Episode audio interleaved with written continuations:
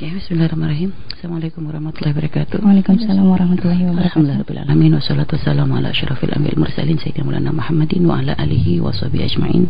Amma ba'du. Para sahabat radioku di mana pun Anda berada, semoga Allah senantiasa memberikan kepada kita uh, kesehatan. Semoga Allah memberikan kepada kita ketaatan kepada Allah dan Rasulullah Sallallahu Alaihi Wasallam. Dan semoga Allah terus membukakan bagi kita pintu-pintu kebaikan dan menutup dari kita pintu-pintu kemaksiatan dan kehinaan. Hmm. Semoga Allah terus menyambungkan hati kita. Semakin kita ditambahkan kecintaan dan kerinduan yang sesungguhnya hmm. kepada Rasulullah Sallallahu Alaihi Wasallam. Baik, tadi uh, seperti yang sudah disampaikan ya, artinya hmm saat ini tentang masalah bagaimana agar kita itu mencari idola ya. Yeah. Agak artinya memang mengidolakan sesuatu itu adalah suatu hal yang wajar mm -hmm. bagi seseorang dan biasanya gitu ya seorang anak kecil pun ya ketika dengan dengan masa usia yang kecil di saat dia belum mengerti apa-apa gitu mm -hmm. anak kecil pun terkadang sudah mulai menunjukkan kecondongan idola tuh e, mengidolakan ada condong ya mengidolakan mm-hmm. seseorang di antara orang tuanya ada yang kadang kayaknya lebih dekat dengan orang dengan ayahnya mm-hmm. ada yang kadang lebih dekat dengan ibunya mm-hmm. sehingga kadang e, anak kecil mungkin ada kadang kita menemukan ada anak kecil yang secara akal dia belum sempurna tapi kadang karena ada rasa condong kepada salah satu dari orang tuanya dia kadang menirukan gaya yeah. apa atau sesuatu yang memang dilakukan oleh orang tuanya. Mm -hmm. Artinya memang rasa rasa menyenangi sesuatu dan itu kadang bukan cuma kepada orang tua. Tergantung siapa yang sering dilihat. Yeah. Dan siapa yang paling menarik di hatinya. Mm -hmm. Sehingga ada memang kadang ya ada yang meniru ibunya, mm -hmm. ada yang meniru bapaknya mm -hmm. gitu ya. Bahkan walaupun kadang beda beda apa namanya beda jenis misalnya anak perempuan gitu ya mm-hmm. anak perempuan tapi karena mungkin dia sering ada rasa dekat dengan ayahnya tiba-tiba nanti dia berjalan itu pakai gaya ayahnya. Kita pernah menemukan anak-anak kecil jalan tuh sambil naruh tangannya di belakang. Karena rupanya sering melihat bapaknya tuh jalan seperti itu gitu ya. Terus ada juga sampai seorang anak laki-laki pun akhirnya kadang ya karena sering lihat ibunya mungkin ya pakai kerudung sebagainya. Dia pun akhirnya penasaran coba-coba kerudung. Nah ini kan sebenarnya ada kecondongan ketertarikan kepada sesuatu yang memang sering dilihat di matanya yang dilakukan oleh orang yang dia itu memang ada rasa cinta kepadanya. Sehingga gaya-gaya mereka pun akan diikuti kan gitu itu anak kecil dengan ketidaksempurnaan akalnya pun kadang memang sudah secara spontan seperti itu. Nah, ketika umur semakin bertambah, ketika semakin mulai dia tuh banyak melihat sesuatu yang lain selain bapak dan ibunya. Apa mm -hmm. kalau sekarang sih kayaknya dari kecil sudah kelihatan yang lain-lain. Mm -hmm. Karena memang ya televisi dan mm -hmm. tonton apalagi di uh, handphone sekarang telepon apa ya. Itu kan kita banyak menemukan mm -hmm. hal ya ini kadang menjadikan anak-anak kita ini sekarang sudah mulai mengidolakan uh, mengidolakan selain daripada orang tua. Mm -hmm. Nah, semakin bertambah itu semakin semakin berkembang. Mm-hmm. Dan yang namanya mengidolakan sesuatu itu tidak serta merta. Itu biasanya karena uh, seringnya dia melihat gitu ya. Mm-hmm. Seringnya dia melihat lalu dia uh, menikmati akan hal itu gitu ya. Terus akhirnya secara otomatis gitu ya, sering melihat, sering ini ini lama-lama pun ada condong di hatinya. Mm. Ibarat kayak makanan aja ya gitu ya kayak makan saja mm-hmm. Awalnya mungkin kita nggak hobi tapi terus kita disodorin hal tersebut mau tidak mau gitu ya mau mm-hmm. tidak mau orang tuh yang awalnya mungkin saya tuh nggak senang gara-gara itu jadi senang gitu yeah, yeah. Mm-hmm. ya contoh aja kayak santri gitu pertama makan mondok di pondok itu nggak nggak bisa menikmati mm-hmm. karena misalnya ya padahal dari urusan makan ya mm-hmm. selera gitu ya awalnya bisa berubah gitu kan artinya santri pun gitu awal-awal mondok makan semuanya pada susah tapi mm-hmm. giliran sudah sudah sudah mulai terbiasa dengan makanan pondok, ya. dibawa pulang ke rumah malah bingung kan gitu. Nah, sehingga kadang mereka sudah menikmati sehingga hmm. makanan kayaknya apa sih yang enggak apa sih enggak enak kalau di pondok gitu. Ya, Jadi ya. itu kan berarti apa orang itu juga akan bisa berubah ini masalah selera makanan -hmm. gitu ya sama kepada orang pun kepada mengidolakan kepada sesuatu itu ya itu juga berproses berproses. Di saat terus ditampakkan di mata, lalu kita kita ada respect di situ, kita hmm. ada keter, maka itu akan merubah, artinya akan menimbulkan sesuatu di hati kita. Ya, ya baik. Nah sekarang uh, tadi katanya ya memang mengidolakan nggak salah ya, memang benar seperti para sahabat Nabi Muhammad SAW gitu ya. Bagaimana para orang tua mereka tuh uh, ingin mendidik putra putri mereka tuh agar mereka menjadi orang yang mencintai Nabi Muhammad. Hmm. Uh, sampai dikatakan Sayyidina kisah dalam Sayyidina Anas uh, bin Malik sendiri, beliau mempunyai ibu yang bernama Ummu Sulaim. Hmm. Ummu Sulaim itu adalah seorang janda hmm. yang dia tuh ngerasa beliau tuh ngerasa bahwa beliau tuh tidak bisa seperti sahabat-sahabat yang lain hmm. yang bisa memberikan hadiah kepada Nabi Muhammad Shallallahu Alaihi Wasallam. Hmm. Hanya beliau tuh mempunyai satu barang berharga yaitu putranya Sayyidina Anas bin Malik hmm. yang akhirnya uh, dibawa kepada Rasulullah untuk diberikan sebagai hadiah kepada Nabi mm-hmm. dengan tujuan apa? Dengan tujuan agar anaknya itu menjadi orang yang terus bersama Nabi mm-hmm. sehingga nanti akhirnya bisa ketularan dengan akhlaknya Rasulullah. Mm-hmm. Kan oh ibu cerdas gitu Mm-hmm. Ibu cerdas dia tahu prioritas sehingga ya namanya sayang kepada anak bukan langsung di koloni aja tapi mm-hmm. pengen anaknya menjadi seorang yang istimewa mm-hmm. ya istimewa di dunia, istimewa di akhirat ibaratnya gitu mm-hmm. lalu didekatkan dengan orang paling istimewa itu Rasulullah mm-hmm. SAW. Mm-hmm. Sampai akhirnya ya Sayyidina Anas ketika ikut Rasulullah bukan sudah dewasa masih kecil. Mm-hmm. Bahkan dalam riwayat dikatakan Sayyidina Anas tuh kalau disuruh Nabi suka lupa karena mm-hmm. dia masih suka main. Mm-hmm. Jadi kadang disuruh pergi ke mana tiba-tiba dikecantol dengan temannya mm-hmm. main-main. Mm-hmm. Ya karena memang masih kecil gitu. Mm-hmm. Tapi lihat karena terus bersama Rasulullah Sallallahu Alaihi Wasallam dia tahu kesehariannya Nabi Muhammad Sallallahu Alaihi Wasallam sampai akhirnya sedikit demi sedikit itu membawa perubahan-perubahan yang bagus kepada dirinya. Mm-hmm. Membawa perubahan yang bagus ya karena dia dan menjadi Rasulullah itu idola baginya. Mm-hmm. Ya, sampai begitu juga Sayyidina Zaid bin Harisa ya seorang anak laki-laki yang memang di, uh, yang dulu menjadi budak gitu ya hmm. menjadi budak lalu oleh Sayyidah Khadijah dihadiahkan kepada Rasulullah Shallallahu Alaihi Wasallam hmm. sampai oleh Rasulullah itu sempat sebelum ada pelarangan masalah adopsi hanya oleh Rasulullah diambil menjadi anak hmm. dari kecil seharian dengan dengan Rasulullah SAW hmm. sampai akhirnya suatu hari ketahuan ternyata beliau tuh dicari oleh ayahnya hmm. ayahnya tuh ternyata mencari rupanya beliau tuh termasuk anak yang diculik terus dijual liar hmm. gitu ya hmm oh, subhanallah dia dapat nikmat ternyata sampainya ke Rasulullah hmm, gitu. sehingga akhirnya ketika ayahnya mencari ya padahal ayahnya bertemu dengan ayahnya dia bahagia hmm. berpelukan. Ketika ayahnya mengambil sudah nggak mau lagi. Kenapa? Hatinya sudah kecantol dengan Rasulullah. Walaupun itu adalah bapaknya pun walaupun ketemu dengan bapak aslinya hmm. tapi tetap di saat sudah ada dia mengidolakan Rasulullah. Dia hmm. senang dengan Nabi. Dia tahu bagaimana perilaku Nabi. Akhirnya lihat menjadi orang yang sangat mencintai Nabi sehingga ketika bapaknya ingin membawa pun beliau menolak. Nah lihat. Artinya artinya ya seperti itulah rasa condong itu. Dan ini ini memang dilakukan oleh para sahabat. Para sahabat semuanya selalu berlomba-lomba bagaimana menjadikan anak-anak mereka ibaratnya membuka di hati mereka rasa kagum rasa cinta rasa dekat uh, kedekatan dengan Rasulullah Shallallahu Alaihi Wasallam Nah, artinya ya memang benar tadi kalau di saat kita mengidolakan sesuatu yang uh, bisa membimbing kita kepada kemuliaan itu adalah sesuatu yang luar biasa. Mm-hmm. Dan sekarang pun kita juga banyak menemukan ada sebagian orang-orang tua itu yang mulai menanamkan di hati anak sedini mungkin dari mulai kecil gitu ya. Mm-hmm. Dia mulai menanamkan di hati anak tuh rasa kecintaan kepada para ulama-ulama Allah. Mm-hmm. Ini kadang kita melihat bagaimana anak-anak kecil itu mungkin dia belum paham dengan ceramah, mungkin dia belum paham dengan nasihat, mm-hmm. akan tetapi sering didengarkan suaranya ustadz ini ini hmm. misalnya sering dibawa ke majelisnya ini hmm. sering di akhirnya masih kecil pun mereka sudah ada rasa kagum gitu loh hmm. sehingga dia itu menjadikan kebiasaan oleh orang tuanya untuk dibawa uh, ke majelis-majelis mulia itu hmm. menumbuhkan sesuatu di hatinya. Ya. sehingga mulai dari pakaiannya. Dia pengen pakaiannya kayak ustadz itu. Dia mungkin pengen pakai jubah walaupun mungkin belum waktunya hmm. dia pakai jubah hmm. gitu dia mungkin pengen pakai imamah walaupun belum waktunya dia pakai imamah. Kenapa? Karena ngelihat ustadz idolanya ya pakaian mem memakai pakaian yang seperti itu gitu kan. Sehingga dan dia menikmati gitu. Kita pernah melihat ada seorang anak tuh menikmati banget di saat duduk di majelis ya. Ada juga uh, kadang dengan apalagi kalau sudah ada maulid maulid ya, ada maulid, ada hal. Ini dia merasa senang deh, kan emang sudah mm -hmm. terbiasa. Mm -hmm. Sehingga akhirnya hal itu mau menjadi pengaruh yang baik baginya, mm -hmm. karena dia mengidolakan sesuatu yang luar biasa. Tapi memang tidak sedikit ya di antara uh, kaum muslimin dan muslimah yang ternyata mereka salah di dalam mengidolakan sesuatu. Mm -hmm dan ini akhirnya uh, mengidolakan sesuatu yang subhanallah yang seperti tadi disampaikan bahwa ya mereka adalah yang diidolakan adalah orang yang sebenarnya tidak menjadikan dia semakin dekat kepada Allah mm -hmm. akan tapi malah menjadikan dia semakin jauh dari Allah Subhanahu wa taala. Mm -hmm. Dan ini sudah sudah ada isyarat dari uh, Rasulullah Shallallahu alaihi wasallam mm -hmm. gitu ya tentang masalah uh, apa namanya?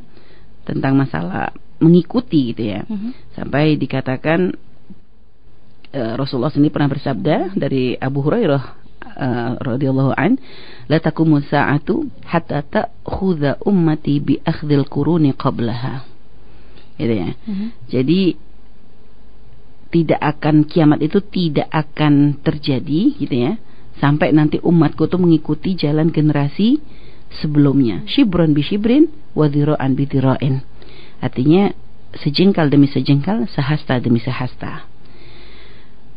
Lalu akhirnya sahabat tuh bertanya ya Rasulullah apakah uh, itu tuh Persia dan Roma? Gitu ya. Hmm. karena memang di zaman Nabi yang peradaban yang waktu itu memang sudah mulai uh, apa ya kalau secara dunia memang sangat maju. Itu adalah peradaban yang ada di Persia dan Roma. Mm -hmm.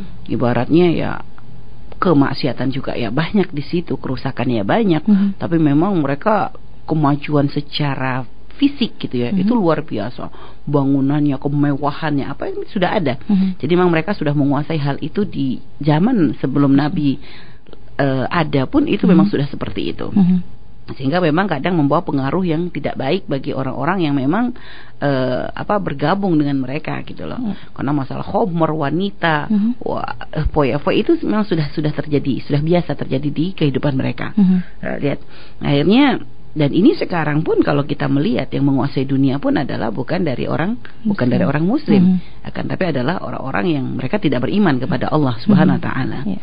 Sehingga lihat karena sebagian orang terkecoh dengan hal tersebut menganggap hmm. ini adalah suatu yang wah begitu ya sehingga akhirnya mulai banyak yang terpengaruh. Yeah. Ini dan memang mulai diikuti gaya mereka. Hmm. Eh, bahkan dalam riwayat yang lain Nabi mengatakan la tattabi'anna sunanal ladzina min qablikum shibran bi shibrin wa dira'an bi dira'in hatta law dakhal hatta law dakhalu fi hujri lattaba'tumuhum ya Nabi memberikan isyarat itu benar-benar luar biasa sampai dikatakan sungguhnya kalian tuh akan mengikuti orang-orang sebelum kalian sejengkal demi sejengkal sehasta demi sehasta sampai jika orang-orang yang kalian ikuti itu masuk ke lubang dob dob mm -hmm. itu ya binatang kayak biawak gitu ya mm -hmm. ha, maka la dakhaltumuhu maka kalian tuh pasti akan mengikutinya da, uh, lat, apa uh, lattaba'tumuhum gitu ya. Maka kalian tuh akan mengikutinya. Hmm. jadi sampai artinya kalau mereka ibarat ini gambaran dari Rasulullah tuh benar-benar gambaran luar biasa. Bahwa nanti kita itu akan ada suatu masa umatnya Rasulullah tuh akan mengikuti sesuatu yang sebenarnya sudah keluar dari aturan gitu ya, keluar hmm. dari syariat, keluar dari apa yang diajarkan oleh Rasulullah SAW. Hmm. Yang diikuti adalah orang-orang yang malah tidak beriman kepada Allah dan Rasulullah. Hmm. Sampai dikatakan oleh sahabat uh, al Yahudi dan Nasara ya Rasulullah katanya. Hmm. Terus paman kata Nabi, apakah orang Yahudi dan Nasara ya Rasulullah diikuti mereka? Kata Nabi hmm. siapa lagi gitu loh. Karena memang itu yang dijadikan kiblat oleh mereka. Hmm. Nah, ini Nabi mengatakan akan datang suatu masa. Hmm. Akan datang suatu masa. Ini di zaman Nabi itu masih belum seperti itu gitu loh. Yeah. Akan cuma nanti semakin jauh dari Nabi karena makhluk kuruni korni kata Nabi paling bagusnya masa itu adalah masaku ya. Hmm. Nah, terus setelahnya setelahnya dan nanti sampai ketika semakin jauh dari Nabi hmm. maka semakin semakin banyak kerusakan-kerusakan. Ya. Dan terus mulai mengidolakan orang-orang yang ya itu sama sekali tidak tidak tidak uh, jauh dari syariat. Hmm. Jadi memang sudah diisyaratkan oleh Nabi. Jadi sampai kata Nabi itu e, memberikan gambaran tuh mereka akan mengikuti itu sejengkal demi sejengkal, hmm. ya sehasta demi sehasta. Ibaratnya bertahap bertahap di dalam mengikutinya. Hmm. Artinya sedikit demi sedikit, sedikit demi sedikit, sedikit demi sedikit. Pertama mungkin kagum dulu, hmm. kagum dulu. Oh merasa asik, oh merasa bagus. Uh, mungkin ya uh, ibaratnya kita padahal di dalam Islam punya kisah cinta yang luar biasa. Hmm. Kisahnya cinta Rasulullah dan Sayyidah Khadijah. Hmm. Terus bagaimana kisah cinta Imam Ali dengan Sayyidah Fatimah. Hmm. Kisah cinta Sayyidah Zainab dengan uh, Abul Asya. Terus kisah cintanya Rasulullah dengan Sayyidah Aisyah sendiri ada banyak kisah-kisah indah sebenarnya. Mm. Nah, terus akan tetapi ya begitu. Akhirnya ya karena mereka sudah semakin jauh dari ajaran Nabi lihat mm. yang diidolakan malah kisah cinta yang lain. Mm. Kisah cinta yang ya pokoknya nggak sesuai gitu ya. Tidak sesuai dengan uh, dengan apa namanya? Tidak sesuai dengan apa yang diajarkan oleh Rasulullah Shallallahu Alaihi Wasallam gitu ya artinya sangat-sangat jauh banget gitu kan sehingga apa namanya mereka mulai mengidolakan kisah percintaan yang kadang di mata mereka uh romantis banget mhm. padahal ternyata di situ ada banyak pelanggaran Mungkin seorang laki-laki di dalam kisah tersebut misalnya berani melakukan sesuatu yang sangat tidak pantas sebenarnya. Hmm. Ya, mungkin menunjukkan menunjukkan kemesraan yang sebenarnya ingin kemesraan hanya khusus suami istri tapi hmm. ternyata diberikan kepada yang bukan hmm. belum lagi nanti kadang dalam kisah cinta tersebut seorang wanita mungkin berani mengatakan terang-terangan tentang perasaannya hmm. rasa cintanya kepada seorang laki-laki dengan cara yang kadang memalukan dan sebagainya hmm. nah, ini lihat itu sudah mulai akhirnya menjadikan kisah cinta yang sesungguhnya yang sesuai dengan ridho Allah SWT ini menjadi terhapus terkikis hmm. akhirnya muncul ih ternyata ini lebih indah hmm. ini lebih romantis ini lebih berani ini lebih oh, sesuai dengan kenyataan hmm. sesuai dengan kehidupan sehingga lihat mulai ada pergeseran-pergeseran di situ hmm. jadi ada banyak ada ya itu tadi karena ya itu tadi tontonan ya terus ya sesuatu yang memang sering kita lihat dan sebagainya itu kan mau tidak mau akan membawa pengaruh kepada kita hmm. akan bawa pengaruh dan akhirnya menimbulkan sesuatu di hati kita ah kayaknya senang banget sehingga akhirnya lihat mungkin mulainya dia tidak langsung merasa ingin mengikuti hmm. tapi mulai di hati itu ada rasa ingkar dulu artinya ingkar e, maksudnya merasa wah ini indah gitu loh lihat hmm. berarti kan sebenarnya dia merasa bahwa sesuatu yang melanggar syariat itu adalah sesuatu yang yang indah hmm. gitu kan. Sesuatu yang uh, menarik, mm-hmm. sesuatu yang bagus gitu lihat awalnya adalah seperti itu. Dari rasa ah ceritanya bagus romantis ini semua. Hmm. terus nanti masuk ke dalam hati. Dan akhirnya menjadikan ketika melihat kemaksiatan. Mungkin melihat teman-teman yang bermaksiat di depan mata pun sudah tidak ada tidak ada kecemburuan lagi gitu. Yeah. karena dia melihat ini adalah sesuatu yang memang yeah. ya memang anak muda sekarang seperti itu gitu. Hmm. anak muda sekarang seperti itu. Sehingga mulai itu akan semakin me, apa memangkas keimanan keimanan sedikit demi sedikit. Sampai akhirnya dia tidak lagi punya kagum kepada kisah-kisah indah di dalam Islam. Sehingga yang muncul adalah adalah rasa kagum kepada uh, ajaran atau mungkin ya kepada tradisi mm-hmm. dari orang-orang yang memang jauh dari apa yang diajarkan oleh kekasih kita Nabi Muhammad Shallallahu Alaihi Wasallam. Jadi sampai kata Nabi segitunya orang itu mengikuti gitu ya, mengikuti langkah-langkahnya orang-orang musuh-musuh Allah, orang tidak kenal Allah dan Rasulullah setahap demi setahap, sehat sehat setahap-setahap gitu ya maksudnya, mm-hmm. sedikit demi sedikit sampai kalau sampai mereka tuh masuk ke lubang biawa. Artinya mereka tuh melakukan sesuatu yang aneh gitu loh. Mm-hmm. Sesuatu yang nggak pantas diikuti tetap. Mm-hmm. Nah, sekarang lihat ternyata bukan hanya gaya percintaannya saja yang ditiru, bahkan hmm. sampai gaya dandanannya. Hmm. Padahal lihat kan Pak Nabi kan maksudnya masuk lubang biawak itu gimana? Siap orang kalau berakal ngapain masuk lubang biawak hmm. gitu loh. Hmm. Maksudnya tuh sampai dia melakukan sesuatu yang aneh banget, hmm. itu ternyata pun kita akan mengikutinya, hmm. akan diikuti. Lah sekarang lihat terbukti dandanan. Akhirnya mungkin awalnya kagum dengan percintaan, akhirnya mulai pengen niru dandanannya. Hmm. Padahal kalau dipikir, ya muka mereka sama muka kita beda gitu loh. Hmm. Ibarat ya mereka dengan dandanan rambut diwarnain warna ini hmm. ini semuanya terus dengan pakaian yang aneh-aneh dan sebagainya hmm. ya walaupun ya memang mereka orang bukan beriman gitu loh mereka bukan beriman tapi hmm. memang mereka ada ada ya memang masih masih ya karena mungkin wajahnya putihnya ininya hmm. dan sebagainya jadi ya mungkin di mata masih masih masih masih masih pantas gitu ya mungkin hmm. secara secara mata hmm. fisik secara fisik gitu ya uh, kita nggak ngomong masalah secara keimanan ini hmm. secara ini memang masih kelihatan masih ya masih memang ya mereka orang nggak beriman hmm. wajar hmm. dan memang ya cocok ke mukanya mereka hmm. tapi kadang-kadang dilakukan oleh orang kita hmm. yang kadang ya secara kulit sudah beda hmm. ya wajah juga beda hmm. gitu loh ini hanya ditiru sehingga kadang aneh banget ibarat tuh kalau sayur tuh cemplang gitu ya. Nggak nyambung gitu antara antara bumbu sama antara isi antara ini. Jadi nggak nyambung cuma ya dipaksain gitu loh. Sehingga kita pernah waktu itu kita pergi lagi perjalanan gitu kan. Subhanallah ngeliat di depan kita tak pikir orang sana gitu kan. Tak pikir orang-orang ya orang-orang yang model orang-orang yang memang orang luar gitu. Rambutnya sudah warnanya kuning dan danannya juga pakai rok mini-mini dan sebagainya gitu kan. Kebetulan kulitnya nggak kelihatan. Begitu ngadep belakang kaget kita. mukanya hanya muka Jawa gitu kan ya, muka-muka Jawa, tapi rambut warna pirang, sudah begitu pakai dandan. Jadi rambut diku gak nyambung sama sekali gitu loh, gak nyambung sama sekali. Sama sekali ya secara lihat Cuma ya begitulah akalnya orang. Sebagian orang kalau sudah hilang akal saat mengidolakan sesuatu, hmm. akhirnya nggak pantas, nggak tahu kacanya dia yang salah, hmm. gitu ya. Kacanya dia yang salah atau memang mungkin matanya dia yang burem gitu ya. Hmm. Antara pilihannya dua, matanya dia nggak beres mungkin ya atau kaca kacanya dia yang salah. Hmm. Karena kalau dilihat dari pinggir kanan, eh nggak nyambung gitu loh, bener-bener aneh. Hmm. Cuma mereka bangga dengan itu semua. Kenapa?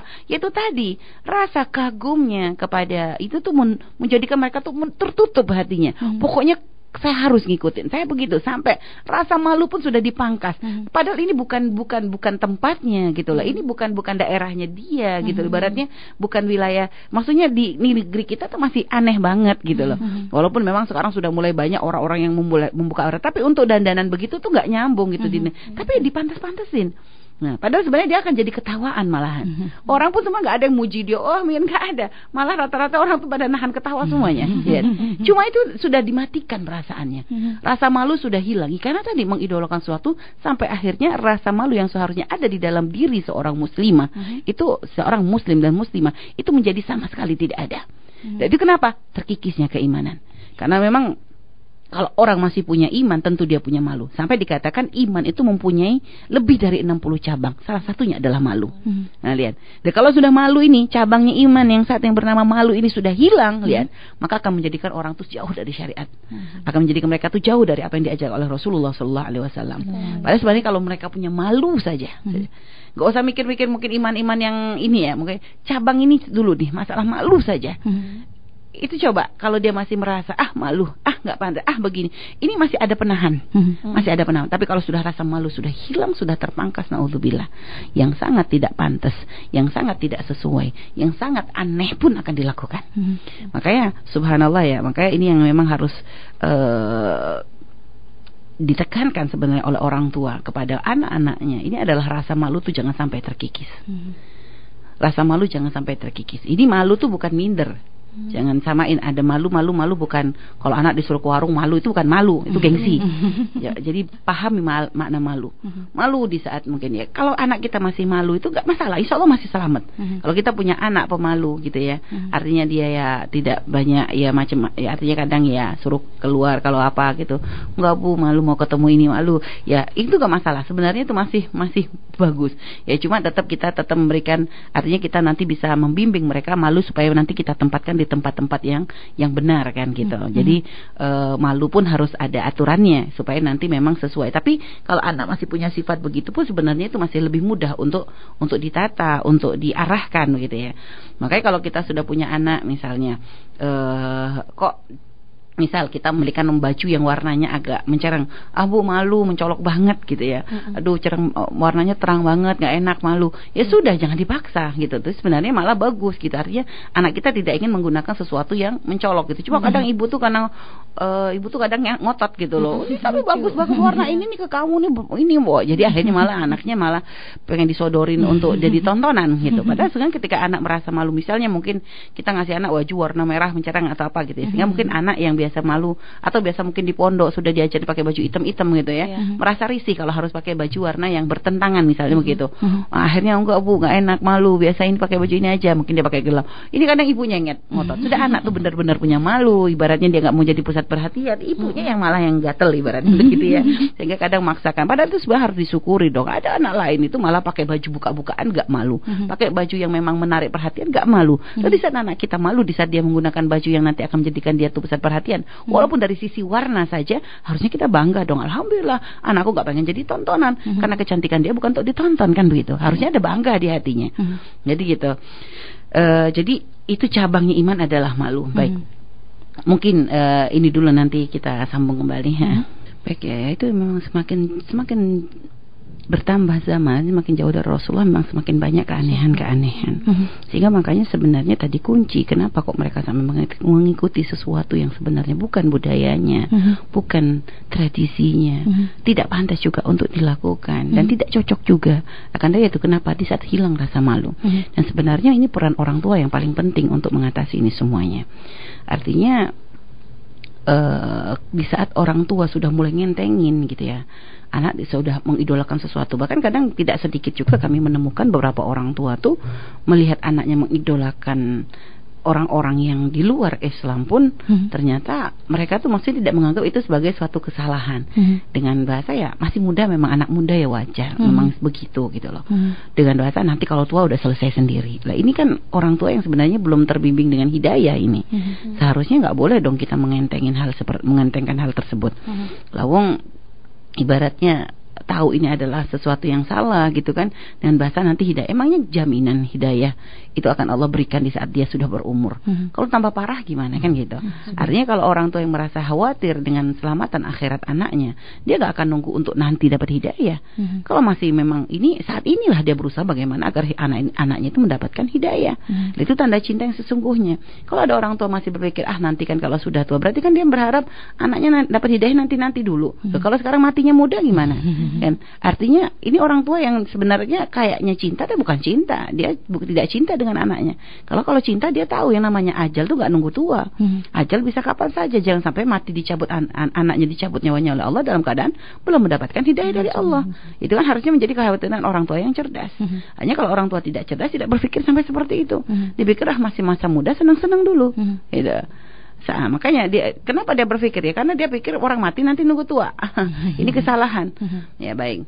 Jadi peranan orang tua itu sangat penting. Artinya kalau sudah melihat anak-anak mempunyai gejala idola kepada sesuatu yang ini harus mulai ada pendekatan-pendekatan khusus. Mungkin mulai harus ada obrolan dengan anak-anak. Hmm. Mungkin mulai dikenalkan dengan para ulama-ulama. Mungkin dikenalkan dengan ya orang-orang soleh dan sebagainya. Jadi dibiasakan dengan lingkungan-lingkungan yang baik. Maka itu nanti akan membawa pengaruh. Hmm. Dan kalau misalnya ada di antara kita dari wanita-wanita yang berhijab, muslimah, seorang muslimah, bahkan mungkin uh, sebenarnya sudah sudah derajat hijab sudah sudah menggunakan cadar dan sebagainya. Hmm. Kok misalnya masih punya hobi untuk menonton hal-hal seperti itu gitu ya. Terus mungkin ya ada rasa senang di saat intinya gitu loh. Apa intinya kalau kita masih belum sempurna di dalam kita itu eh, apa namanya di dalam kita itu dalam beragama gitu. Kita belum sempurna di dalam kita beragama. Maka jangan ngentengin. Seperti tadi ungkapan lah ini kan dosa-dosa saya. Dosa hmm. kamu mungkin bukan yang makin nonton hmm. ini gitu loh. Ya. Kalau saya dosanya ini. Loh kok dosa di, dinikmati itu gimana hmm. gitu loh. Harusnya kalau memang dia ini iya makasih minta maaf tapi gimana ya? Mungkin ya bahasa. Bahasanya orang bahasanya ya tapi susah banget tapi doain ya insya Allah semoga saya tuh bisa benar-benar ninggalin gitu. Hmm. Loh berarti kan dia ada kerinduan untuk benar-benar hijrah. Hmm. Artinya kalau orang model begini masih dapat. Tapi kalau sudah orang ngentengin dosa, kayak kayak ini dosanya ah kalau cuma ini kan dosanya nggak kecil gitu. Jadi ini kebanggaan kepada kesalahan-kesalahan kecil ini akan bawa kita bisa melakukan kesalahan yang lebih besar lagi. Hmm. Karena yang namanya dosa, dosa itu step by step ya. Maksudnya ketika orang sudah melakukan dosa, maka dia nanti akan masuki pintu yang lain. Hmm. Pintu-pintu dosa yang lain. Ini kan memang sudah apa ya? Sudah sudah sudah kayak mata rantai setan gitu loh. Artinya orang kayak gini, orang kalau sudah masuk ke dalam satu kemaksiatan itu tuh biasanya nyambung hmm. dengan kemaksiatan yang lain. Uh, apa contoh saja gitu ya. Kita sebel nih sama orang Hmm. Dari sebel akhirnya kan kita sering ngomongin nih. Hmm. Kadang oh saya sebel banget sama dia ngomongin. Hmm. Itu gunjing ya sudah masuk itu maksiat kan. Hmm. Nah, nanti gara-gara gunjing lama-lama kan di hati itu awalnya mungkin sebelnya sebel-sebel biasa. Hmm. Cuma gara-gara sendiri gunjing akhirnya menjadi rasa tidak senang. Hmm. Dari tidak senang lihat naik lagi nanti kemaksiatan menjadi rasa benci. Hmm. Dari benci nanti mulai kalau kita sudah benci sama seorang di saat kita mendengar kabar baik kita nggak senang. Hmm. Tapi kalau dengar dia dapat musibah kita langsung bahagia. Hmm. Sudah lihat masuk lagi dari benci ke iri dan dengki. Hmm. Lihat dari iri dan dengki nanti masuk lagi. Setiap dia melakukan kebaikan kita langsung memandang buruk. Hmm. Mulai lagi masuk kepada prasangka buruk. Lihat. Hmm. Jadi yang namanya itu tuh langsung bertahap gitu loh. Jadi hmm. kalau kita nggak segera pangkas, ini nanti naik lagi ke berikutnya, naik lagi step berikutnya, naik lagi step berikutnya. Sama. Awal seperti ini ya, kita senang dulu gitu ya. Senang dulu. Artinya mungkin kita hanya sekedar nonton. Lalu di situ kita ada ketertarikan. Hmm. Senang ya. Ada rasa senang. Lihat. Senang kepada orang yang ini kan berarti sudah ada pelanggaran ya di kita gitu kan. Ada pelanggaran. Nanti dari senang tuh akhirnya kita mulai penasaran pengen tahu yang lain-lainnya. Hmm. Akhirnya lihat ketika kita mendengar berita tentang ya dia pacaran dengan ini, dia mesra dengan ini, lihat harusnya kalau kita ahli iman gitu ngeray ya Allah kasihan banget gitu ya. Hmm. Ini kan belum pasangannya, belum halal, hmm. dia melakukan ini begini dan misalnya dengan kemesraan-kemesraan nggak pantas. Harusnya kita itu kan tahu itu bertentangan dengan syariat kita. Harusnya kita ada ada rasa cemburu gitu ya di saat hmm. kita berharap bagaimanapun orang-orang yang ya orang-orang kalau yang kita ini kan mendapatkan hidayah dari Allah, hmm. dia bisa jadi kan tapi akhirnya lihat dari mulai kita kagum senang dulu dengan mereka langsung nanti mulai kagum. Akhirnya kita mulai mengentengkan, menganggap apa yang mereka lakukan, kemaksiatan-kemaksiatan yang mereka lakukan, eh, hal-hal uh, yang tidak pantas mereka lakukan ini adalah suatu hal yang biasa. Hmm. Hal yang biasa. Akhirnya mulai menghilangkan ada amar ma'ruf nahi mungkar di hati kita. Akhirnya mulai kecenderungan uh, apa namanya melihat orang bermaksiat pun semakin berterkikis di hati kita. Hmm. Ah memang sudah zamannya. Ah memang memang dia memang memang beda dan sebagainya. Lihat.